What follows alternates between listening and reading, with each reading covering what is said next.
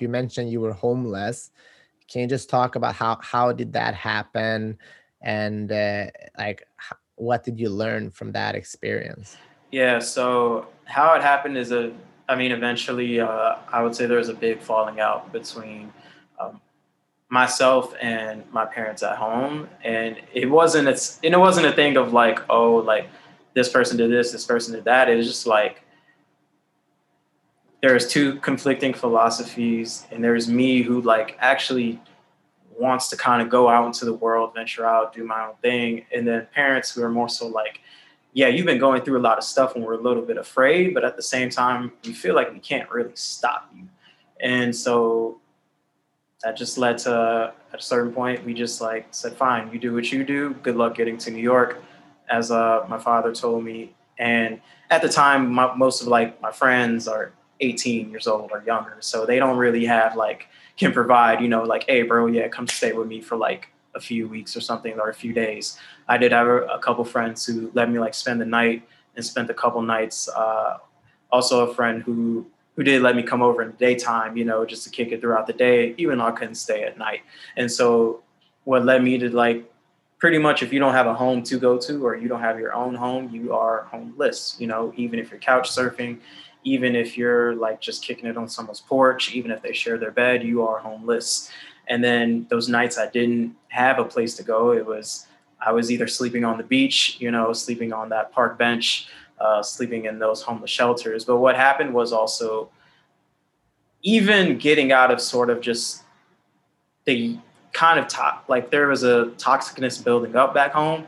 Just having that kind of away from me just took a little bit off my shoulders like constantly having people tell you a lot of negative things or put you down or don't try to like encourage you you know or don't feed you positivity. It's like when all that's gone it's like oof, i'm a little bit more calm now. And also what helped too is uh, the times I would stay in a homeless shelter, they had a very like strict regimen as far as like, hey, if you want to get a bed here, bro, you got to be about be here by 6 p.m. You know, if you if you're going to be here, you need to be sober while you're here. Uh, we will feed you while you're here. So there were certain things I didn't really have to like think about sometimes. Where it's like, oh, dang, where where am I going to eat today? It's like, oh, yeah, you're good. Was that scary? Yeah, because for certain days it was like yeah, I would collect some change. You know, yeah, maybe you find like 25 cents on the ground. Maybe you get like a fudge brownie. But other times it's like I, I didn't have a working phone, right? Um, I had a wallet on me, but, you know, after a while, $3.77 only lasts you so long. And so when you have to like, I was also walking everywhere too because of all the things that happened there were a couple times where i had even been like arrested and stuff and i had to find ways and it was just also i had to do everything on my own as well too but when you can't even find your own home trying to get to a counseling session or community service is like uh, like very much uh is very much like can be overwhelming can be a bit taxing and so what also happened because of that is uh is eventually you know i had to go to court for like those charges and stuff but everything kind of got nixed away. And also, I just got a lot more peace of mind from certain things where it was like, yeah, I could get to this therapy session, but like, there's a certain time where the therapist is like, hey, man, if you if you can't get out here, like, I, I actually understand. If today you just didn't come to this session after telling me what you told me, I understand. So sometimes there was a little bit more like from some people, there was actually that just small courteousness of like, hey, I understand you're going through some things. Um, I'm gonna like dial back a bit, or I'm gonna be a little bit more sensitive. Uh, I had a friend's parents who like they were like, no, you can't spend the night here, but I understand. So you're not out in the street doing nothing crazy. You can come over here in the daytime. You're a friend of the family. Um, the kids love you, respect you, or like her kids, you know, loved and respected me enough. Like I didn't put him through anything, put him in any harm or anything. So she's like, yeah, definitely come over, do your thing. So you also like I would say during that time, I, I learned that I could kind of be a little bit independent, depend on myself, but also like um, always trying to have, always trying to make sure you at least like meet certain needs throughout the day too, as well. Um, even if everything is like kind of crashing and burning, at a certain point, you're going to hit like a rock bottom. But then at that rock bottom, what you have to kind of do for yourself, just like to just slowly pick yourself back up becomes like very small too. And then once you knock those things out, you get a little bit of like calmness as well. And and sometimes the disconnect from the world or the disconnect from a lot of other things is kind of okay too. So the fact that I didn't have a phone um, also meant like I wasn't on like social media all day arguing and bickering with people or trying to call people up all the time. It was just like I kind of just have to let some things happen, you know. Um, also, I had just because you know when you're homeless, it's just you throughout the day. I had more time to work on like my manuscript for for the book I was creating, and and a lot of times in those like rock bottom situations, that like one project you have or that one like ability or talent always will stick with you or be there, you know, and and that was it for me where a lot of times I had so much time to just work on this book, so much time to just actually write some stuff out, ponder some stuff out, put some things in order, and so much time to actually think about what I want to do with like these visions. Or like also um I had a therapist at the time who was a really, really, really um supportive person who as well was like, listen, I know this stuff happened to you, but I'm gonna make sure that you are able to follow through in your commitment to go to New York City and to go to school. So I'm gonna just try and help you out with that sort of planning there as well too. And so she was um, really instrumental on making sure that like I didn't just fall off a cliff um, that whole time or that whole time that um, things were kind of spiraling downhill. She was like my therapist through and through. She had to witness all of that. She had to be there for a lot of that. She had to go visit me in the hospital, you know, when um, there were times of like relapses and stuff. And she had to be the one who would go to court as well too and sit in the courtroom too and and oftentimes pick me up from like a community service or another counseling session. So she said like you you've been going through a lot and whatever we can do to get you just out to get that fresh start, that's fine. And so um, also I learned that I can make it through rock bottom and also that anybody else that's listening to when you because this because that was probably the first of a couple of like rock bottom moments quote unquote that I feel like I would have in my life. And so just being able to make it through is one thing and even just day by day making it through is and not also knowing that I built up really healthy habits. So growing up I was an athlete and so while I was just out throughout the day, I was always making sure, you know what, I'm gonna stay fit, doing push-ups throughout the day, whether it was just like in a bathroom somewhere on a park bench or like right beside a bench. I was always like doing some push-ups or some sit-ups somewhere.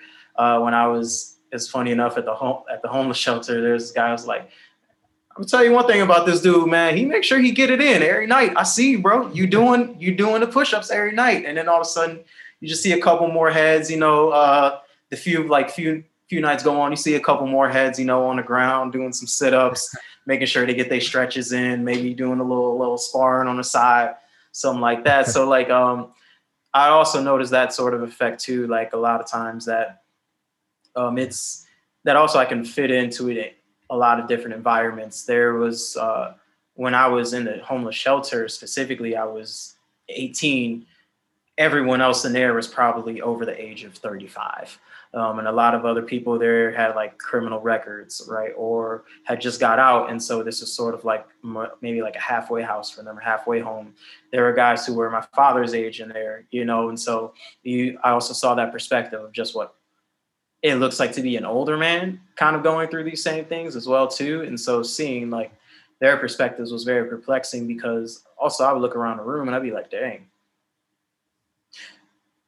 we're one maybe bad turn from like, or you guys are like one one move from being in here. There were a lot of guys who were in that shelter because they got in an argument with their wives and had nowhere else to go, you know, uh, or something had happened maybe with um, drugs or some another family member, and so they had to be there, you know, instead of like sleeping in their own home or sleeping in their own bed or like being able to go to their own job. So there was a lot of people who's, and there was one guy who was a psychiatrist, and all of a sudden he got laid off from his job, fell into like really bad depressions, and just like ended up there as well. And not, and I'm like, wow, this is like there's a lot of like sometimes you, I don't mean this in a negative way either. Sometimes you really can't like stop the tidal wave of some things happening.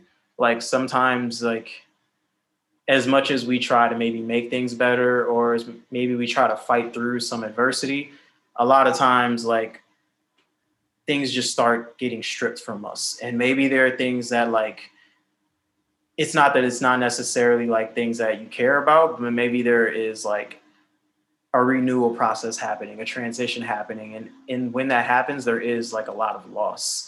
There is like a lot of blood shed and purged. When you have surgery, there, you bleed a lot. You know, it there is a recovery process that has to happen because there was a lot of damage that happened that had to be repaired. And so it isn't necessarily a pretty thing. But at the same time, there's a lot of people who go through it too as well. And and being able to also understand those situations as well too is very very key because a lot of times they also need you as well or you might be in the same room with them or you might be like sitting at next to them at a table and they might need to get something off their chest right or they might need a like a shoulder to kind of prop up just as you do you know and in those moments there's a lot of people who are hitting rock bottom but the least we can do is like reach our hand off be kind, like dust someone off as they do that. And so there was also a lot of that happening in that shelter as well too. Excuse me. And um, also, you know, shout out to all the churches and old ladies that would come down and volunteer to to make food and, and meals. Sometimes, you know, they give out seconds and thirds and things like that. Uh, and also there was a, a program too at this specific homeless shelter that had like a sort of a rehabilitation into the workforce kind of program where it would be a, a, long, a long-term stay for a lot of guys. It would be, I think, like a six-month program, three to six months, and then the goal would also be to get out, also come out with like uh, train, like job training, certain for certain positions, and so you didn't have to go back into that shelter as well too. So there are a lot of guys who took that on as well while I was there, and so even seeing what that process looks like was was also like wow wow. And I and I also it helped take a lot of pressure off me because I'm like, you know,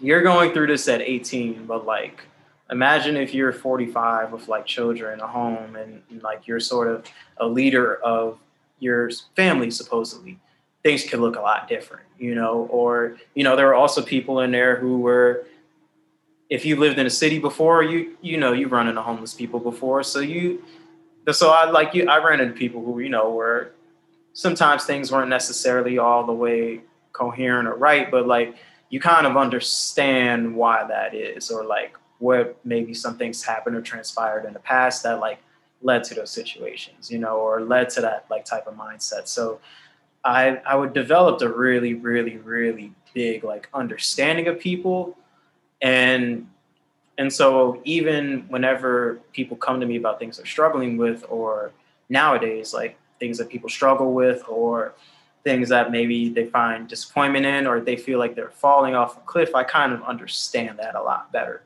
You know, like just being in that type of situation in that environment under those like duresses, I kind of just learn what it might look like, or also like how to sort of be supportive of someone and other people who like are going through a really tough time and a really rough patch